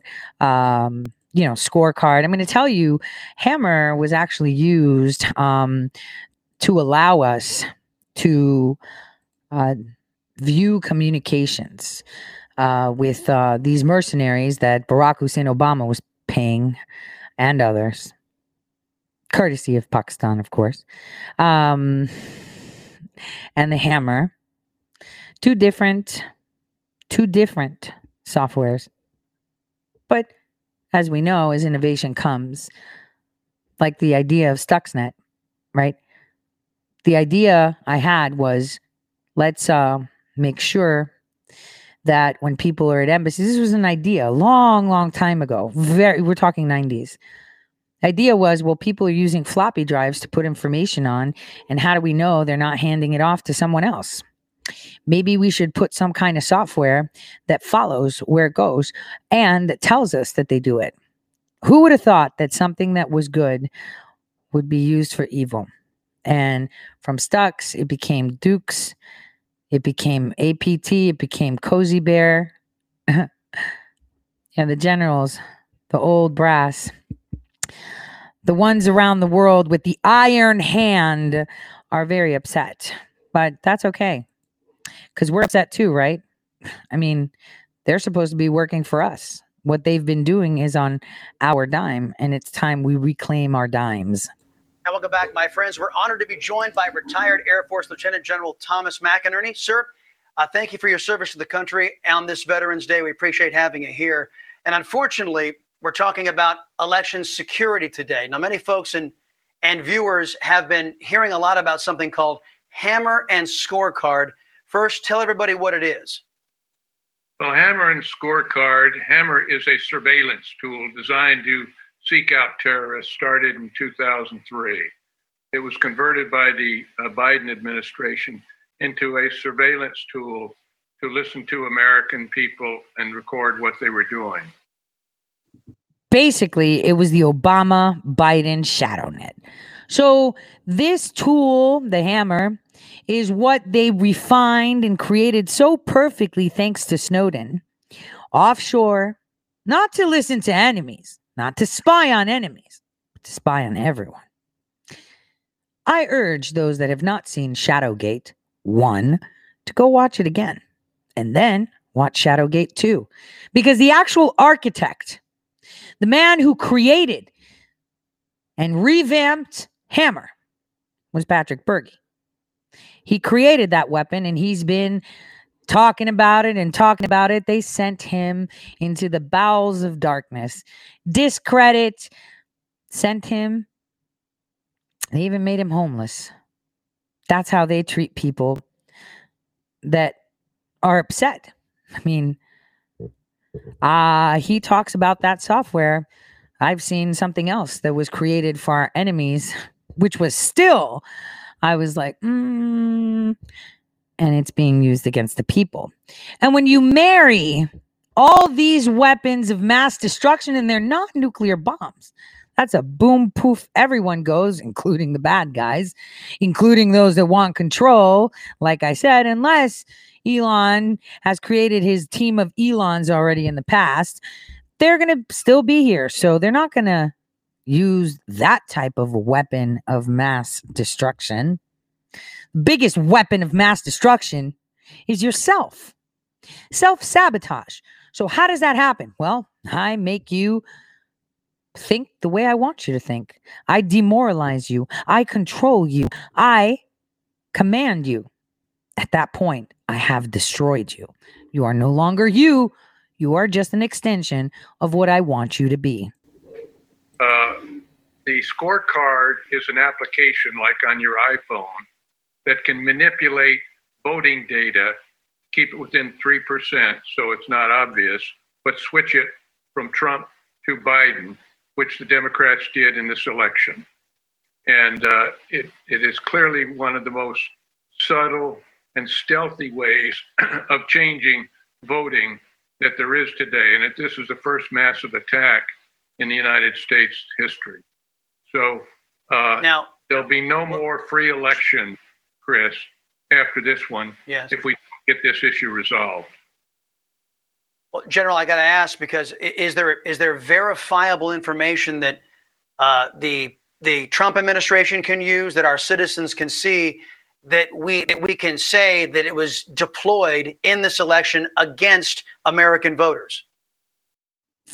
I'm going to tell you something else. Scorecard, which was originally to control other things, and it has more applications, and he's very careful on what he says, which is correct. I'm saying that's what it was intended for. Um, weapon of mass destruction for our enemies, right? For our enemies. But what if you revamp that? What if, I mean, come on. I, I told you guys, go to usarmy.mil and search for ShadowNet. You'll see that ShadowNet, called ShadowNet, has actually been deployed in the United States and they say it, right, Jesper? They say it. They say it. So that's a weapon that we had for our enemies being used on US soil. Hammer was intended to be a weapon for our enemies. Well, now it's global, actually. It's been, you know, privatized, marketed, and sold and resold. Everybody and their mother has it. And then scorecard. But then the question is who helped build that software? Was it just Americans? I mean, that's what you got to think of. I may or may not know the answer to that one. So this election is insane. He's telling you, look at his face. He's pissed because he talked about it. When did he talk about this? 2013. When did he talk about it? 2012. What did he tell you? That it was created in 2003, the hammer, and then the Biden administration uh, took it on. Again, you've listened to the architect of the actual shadow net. Okay? You've listened to him. You heard it. He spoke of it. Heard of scorecard. We don't use the names, but no one talks about Reins. Yes, and we will we will show uh, specifically at what time, for instance, in Michigan at 0400 on the 4th of November, 138,000 votes came in for Biden. Uh, we'll show a whole host of these uh, that around the country in the key battleground states that were attacked, the time and how many votes were missed, were changed. And we'll have to compare it manually to the votes that went in to the Secretary of State's office and then that came out, the differential. Because people must, they all realize, I think, that the voting machines are not hooked up to the elect to the internet. There are some in uh, Texas that are, but in general they are. They're bundled, go up to the state secretary of state, and there at certain points they're uh, shifted onto the internet and distributed. And that's where Hammer is put in, and they put the uh, scorecard application on it and manufacture a different vote total in this particular case in favor of Biden. This has to be proved because it'll have to go to a court of law. Mm-hmm. In general, of course, that this all begs the question now: if if if this is going to be demonstrated and shown, who has the sophistication and the technical uh, technology advanced enough to pull something off like this off? Who did the, if this did happen? Who did it to us? The CIA. Well, I don't know who specifically did it to us, uh, but the fact is, um, and I'm just starting to hear that the Russians and the Chinese were were playing with us as well. So I can't give you the names. I can tell you that Jim Clapper and John Brennan, the former uh, That's DNI what's up. former uh, director of the CIA, were involved with the program. Two weeks after uh, President Obama came in, they shifted it over to a separate CIA That's what's facility up. and went and started listening to U.S. So the people I don't know exactly, but it benefited the Democratic Party. So obviously they were involved with it to shift the voting. And and the reason that's important and a great question, Chris, is because you've got to look at the whole situation that we're uh, involved with. Here you had uh, uh, Vice President Biden had a record number of votes, larger than Barack Obama. Now, for a person that didn't do any campaigning, and the largest crowd he had were 12 cars with people blowing horns, never getting out of the basement, did not do one press conference that was an hour long and got real questions, to have gotten the number of votes, the record number of votes he got, that in fact uh, belies the, the smell test, if you will. And so these other what we call uh, points of interest or patterns of behavior is the best term. The patterns of behavior don't track. Look at the uh, down low voting from uh, that uh, the House. Not one Republican lost his seat that ran again. Uh, look at the number of House seats the Democrats lost. Look at the uh, Senate uh, is going to go, I believe, in favor of the Republicans with the two Georgian. But the fact was, if the weight of voting was so strong for Biden, why don't the down ballots reflect that? So it's patterns of behavior that we've got to look at, and, and it's a sniff test. This doesn't make sense the way it turned out. And the reason is because people aren't really aware of cyber warfare and what the Democratic Party did to shift those votes. Wow, General. Uh, first off, thank you for the service of the country. Thank you for coming on and explaining to us in such with such clarity uh, what potentially might have happened. A lot of folks looking for explanations, and a lot of folks have been bombarding my inbox with what uh, what is Hammer and Scorecard, and we appreciate you carving out time on the Chris Salcedo Show. Coming up, our good. So this was from wow November 11th. I didn't even know that, so I thought it was more recent because uh, someone asked, and that's when it was. So this is what we've been talking about for a very, very, very long time without such words. And like I said, next week is gonna be bananas. So, uh, you know, I take it back to roll it back, you're going to be like, well, this general knew. General Flynn knew. All these people knew. But again, think of it this way where were they going to go? Where do you go with this information? Where do you go? Do you go Congress?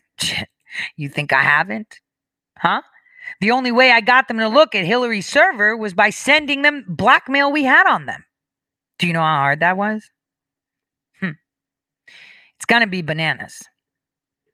It's really, really hard to do good because, man, they come at you with everything they got.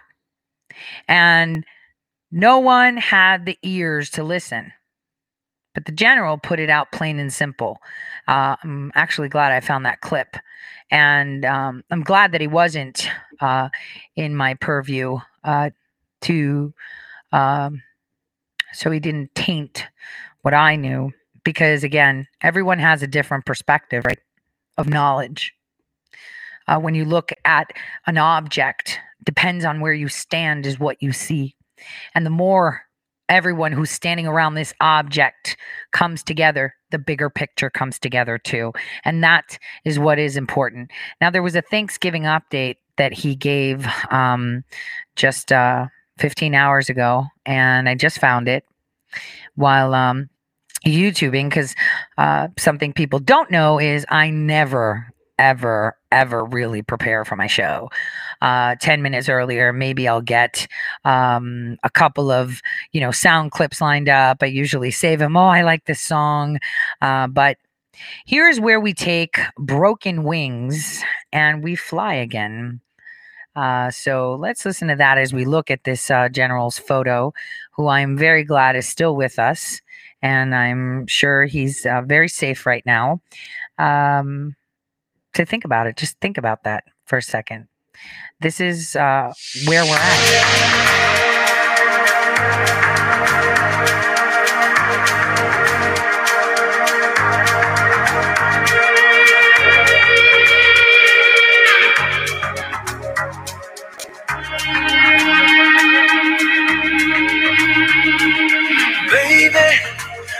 Understand why we can't just hold on to each other's hands.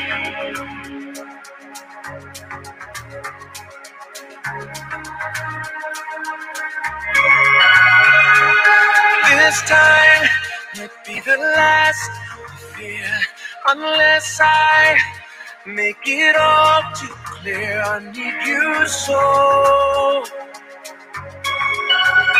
No. Excellent music. Uh, great cover by Jason Derlatka. Found him. Uh, you know, me subscribe. That's what's up. Uh, so you guys watching on YouTube, if you're not subscribed to the Tore Says News channel, please go ahead and do. Obviously, I will try to upload um my show to my Tore Says channel, which I'm pretty much not allowed to do anything on that except for upload stuff and premiere it. Uh here, but you know, I'm always on Twitch. Now, I want to play a little bit of um his Thanksgiving update.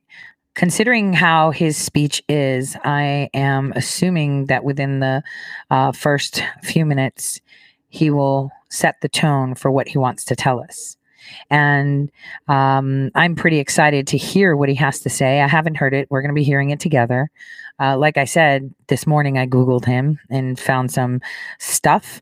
Uh, in, this morning, meaning like with my first cup of coffee. uh, just so, just a little bit of housekeeping before I do that. I wanted. Um, tell you guys uh, that um, I may I will be trying to do my show and my hours may be unexpected. I um, am going to be very busy, uh, but I will be um, all over this to keep giving you the news as I can and what I can. Um, it's uh, it's this is the time that you uh, were made for uh, to stick to your gut and listen to your president. You don't even have to, don't listen to anybody except for your president. How's that? Only to your president. Oh, before I do that, I just want to show you how awesome our president is because this is how he tells you everything you need to know. So let me go to my Twitter. Uh, so first of all, great, great point. Uh, uh, truth under fire. Uh, the, this election fraud is not new. Long time corruption. This is fact. OAN, I just wanted to say if I unlike it and I go to like it, look what happens. I even to like it gives me um disclaimer. Now, this is not me saying they're bona fide, they're perfect. This is me saying remember the whistleblower too. Take everything with a grain of salt. Uh, psyops are pretty effective because if you think someone's banned sometimes you know it's valid why they're being banned to shut them up but other times it's because they want you to think that there is something there um, so that way you can put faith in it right? Because if you silence someone then they're saying something you need to hear and if you're not silencing someone then it's a big deal. Oh let me redo that. I'll redo that. I'm going to my profile so this is uh, Truth Under Fire. Great tweet. I apologize for that and that I didn't switch back. And this one here, I just wanted to show you not only on the retweet, but on the like. Look, they're giving me this disclaimer before I can like, making it more difficult for us to share and disseminate information, which is obviously we know that. Okay, so here's what our president has to say. Let me zoom in. His tweet about an hour ago is Biden can only enter the White House as president if he can prove that his ridiculous 80 million votes were not. How much do we love this man? See, oh my gosh. How much do we love this man? Uh, like a million percent. Uh, we're not fraudulently or illegally obtained. When you see what happened in Detroit, Atlanta, Philadelphia, Milwaukee, massive voter fraud, he's got a big unsolvable problem. Um, they believe that they still had the power of the media. They believe that they can do what they wish to do, but they can't. Now I'm going to take you to a um, clip. Oh, here it is. Big tech, fake news media have partnered to su- partnered to suppress freedom of the press is gone. We've said that, haven't I? I've said that. How long ago did I say we have no freedom of the press? Because there is no free press. That's why they refuse to report the real facts and figures of the 2020 election. Where's Hunter? So here, sharing a bias. Hi, I'm Fox San Antonio's Jessica Headley. And I'm Ryan Wolf. Our, greatest, responsibility, is to serve our Treasure Valley communities, the El Paso, Las Cruces communities, Eastern Iowa communities, Mid Michigan communities. We are extremely proud of the quality, balanced journalism that CBS 4 News produces. But we are concerned about trouble and irresponsible, one-sided news stories plaguing our country. Plaguing our country. The sharing of biased and false news has become all too common on social media. More alarming, some media outlets publish these same fake stories without checking facts first. The sharing of biased and False news has become all too common on social media. More alarming, some media outlets publish these stories simply aren't true without checking facts first. Unfortunately, some members of the media use their platforms to push their own personal bias and agenda to control exactly what people think. And this is extremely dangerous to our democracy. This is extremely dangerous to our democracy.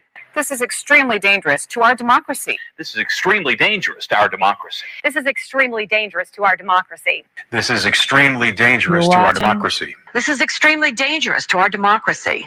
This is extremely dangerous to our democracy. This is extremely dangerous to our democracy. This is extremely dangerous to our democracy. This is extremely dangerous to our democracy. This is extremely dangerous to our democracy. This is extremely dangerous to our democracy. This is extremely dangerous to our democracy. This is extremely dangerous to our democracy. This is extremely dangerous to our democracy. Right. So what you're watching is one of the biggest clown shows ever. I mean, if you watch Millie Weaver's video, she had all that in there. And here comes the lion. Love it. Let's watch this little clip. Thanks to Soul Memes, of course. Love her.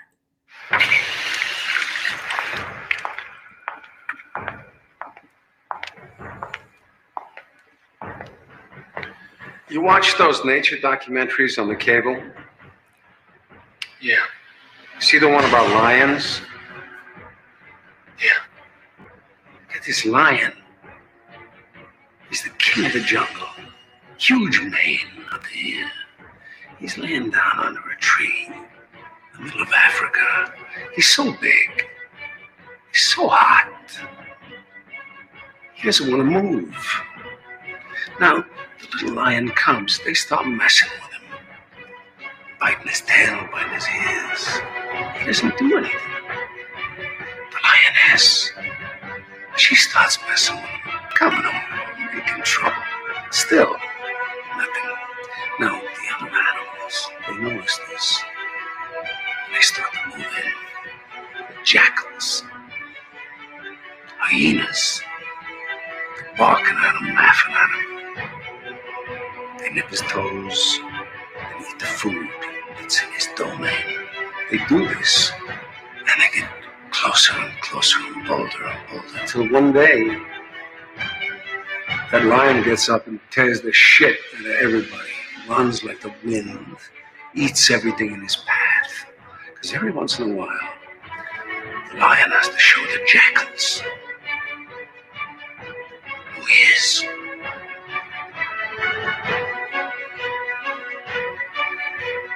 It's too late to be scared. It's time to kill. I'm going to the other room. You come out when you're ready.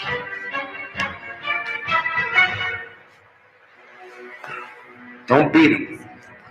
Kick his ass.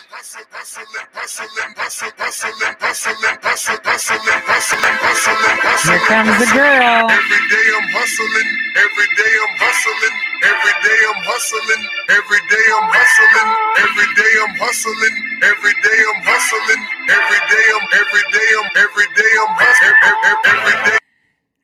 So we had this conversation, didn't we? I'm just saying. Whoa, the girl was on the side. Remember, the lion sits and then they strike. We had this whole conversation about why the little lion thing has blood on its beard. That is uh, the spoils from the enemies. And we had this conversation. Don't tell me we didn't. We talked about the lion, talked about everything, didn't we? We did. So that was pretty awesome. And, uh, you know, the lion is you know sitting there and it, okay so let me just the lionesses are the ones that really hunt we know that right they protect everything lionesses are the troops are the people that's you The lion is our president who allows them to poke, who allows them to laugh, but then he tears the crap out of all of them. And it's all about timing. See, the lion was surrounded by hyenas, didn't do anything. It only took that moment where the nod happened. It's like, oh, okay, that's enough. That's enough. It's over. See, listen to your president. He tells you everything you need to know. Check this. That's our bird general. Let's uh let's listen to what he had to say for Thanksgiving. So on that note, once we finish him up, I already told you I am going to be broadcasting. It may just be a little bit unpredictable. So I apologize for that in advance. So I'm going to be very, very, very, very busy, but you know I'm going to give it to you raw. So uh, let's listen to what our General of the Air Force with that schnazzy stuff has to say. Colonel Mike, and today, again, our special guest, General Tom McInerney, who's going to wish us a Thanksgiving, and he has a great present for us. General, welcome back to the Two Mike Show, sir. Great to be with you both, uh, Colonel Mike and Dr. Mike. Thanks for having me on this very special day, and I wish you both and your families a very, very happy Thanksgiving. And to yours, sir. And thank you. Go ahead, sir. Tell us the latest news. This is going to be a happy Thanksgiving after what happened yesterday. Well, I would say this is the start of a counteroffensive in military terms and ground terms. And the reason I say that, Colonel Mike and Dr. Mike, is we what we have seen is two uh, lawsuits put in by uh, Sidney Powell in Georgia, 104 pages, and one in uh, and the other one in 75 pages in Michigan. The highlights of that are number one that in uh, Georgia, Sidney has identified 96,000 absentee ballots that were not counted into uh, the system. So 96,000 votes have got to come off the rolls. Uh, and, uh, and she's working that out. In addition, she also found out that uh, through the Kraken, and the Kraken is uh, is the 305th Military Intelligence uh, Battalion, uh, who works these kind of problems, that we have Chinese and Iranian involvement. Wow. Very startling. That's the first I've heard it in the counting process. Gotcha. More to follow on that. but that certainly puts in the executive order that President Trump put out in 2000, September of 2018 comes into effect. So, so that is very significant. It's the first I've heard of it uh, that that has been written, and I'm now seeing it pop up in other areas. The other areas were in Pennsylvania, for instance, the state sent out 1.8 million mail-in ballots, and then they counted 2.5 million mail-in ballots. You figure, but I think somebody was printing mail-in ballots and that they're illegal. That's 700,000 ballots, gentlemen, that have got to be taken off. And that's clearly the difference, in, in my humble opinion, in, in these states. So this is what we're seeing. The other thing I saw came up was Wisconsin has identified 150,000 fraudulent votes, and they and they outline them by the numbers very accurately. So this is what is all developing. It's a ton of information coming in, much of it from crowdsourcing, from people like us, people that are studying these numbers. And and the final thing I want to uh, highlight before I want Colonel Mike in or Dr. Mike in is I saw a very, very important uh, analysis of, of the data in real time. And when they stopped the voting in, in about six or seven states, uh, some number, uh, around midnight or so, uh, all of a sudden, around three or four numbers would come out. And it would be like, for instance, Virginia. Trump won Virginia. And now, now I think we're kind of surprised about it particularly the way Fox rolled in five minutes after the polls closed, and Trump was way ahead. And until they stopped, then they threw in a slug of votes. But here's what happened. On that slug of votes they, they threw in in Virginia, in Wisconsin, in Pennsylvania, in Michigan, in Georgia, they used an algorithm. Now, how do I know they used an algorithm? Because the ratio of number of votes Hmm. So here is General McInerney telling you what I told you in 2019, what I said in 2018, 17, 16, 15, 14, 13, and 12. And unfortunately, Andy Breitbart did not survive that um, to put it out. But again, who are you going to tell? Who are you going to tell? So I'm going to leave it at that and show you in 2018. Uh, you can uh, listen to him. Uh, I will show you where the link is. Uh, you could just go to YouTube and put uh, Lieutenant General Tom McInerney Thanksgiving Update. It's uh, with Michael Yeager. we are now in full speed ahead. This is war.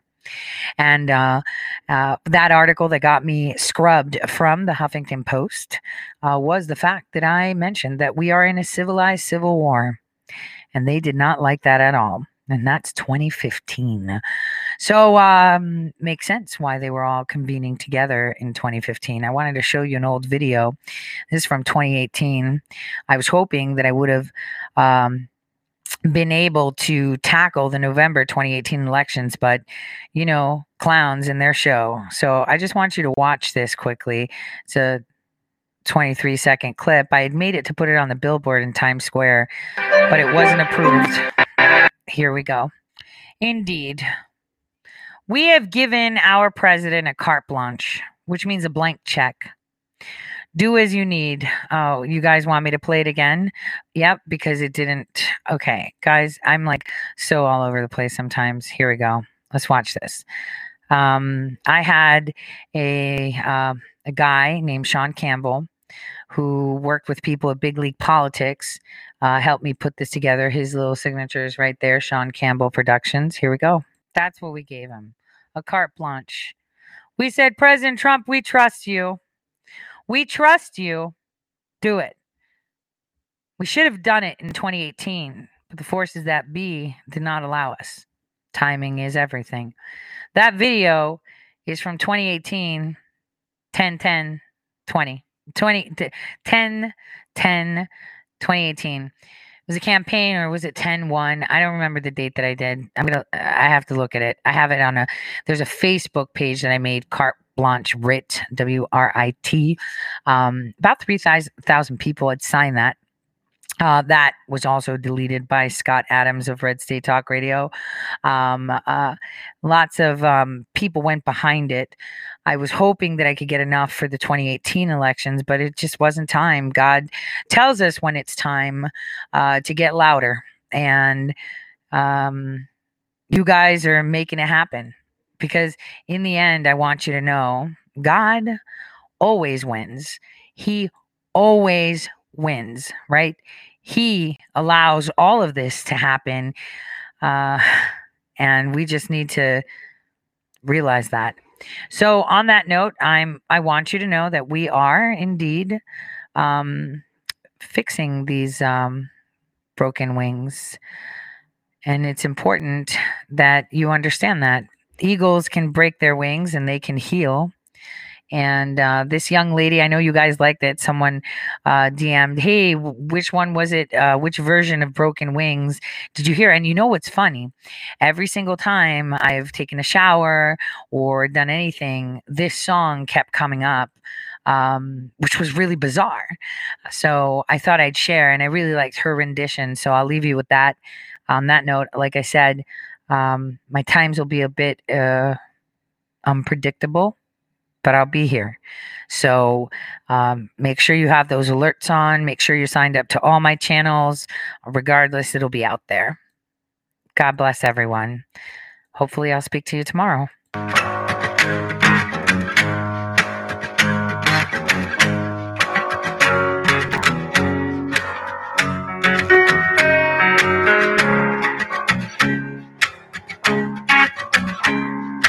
Baby, don't understand Why we can't just hold on to each other's hand.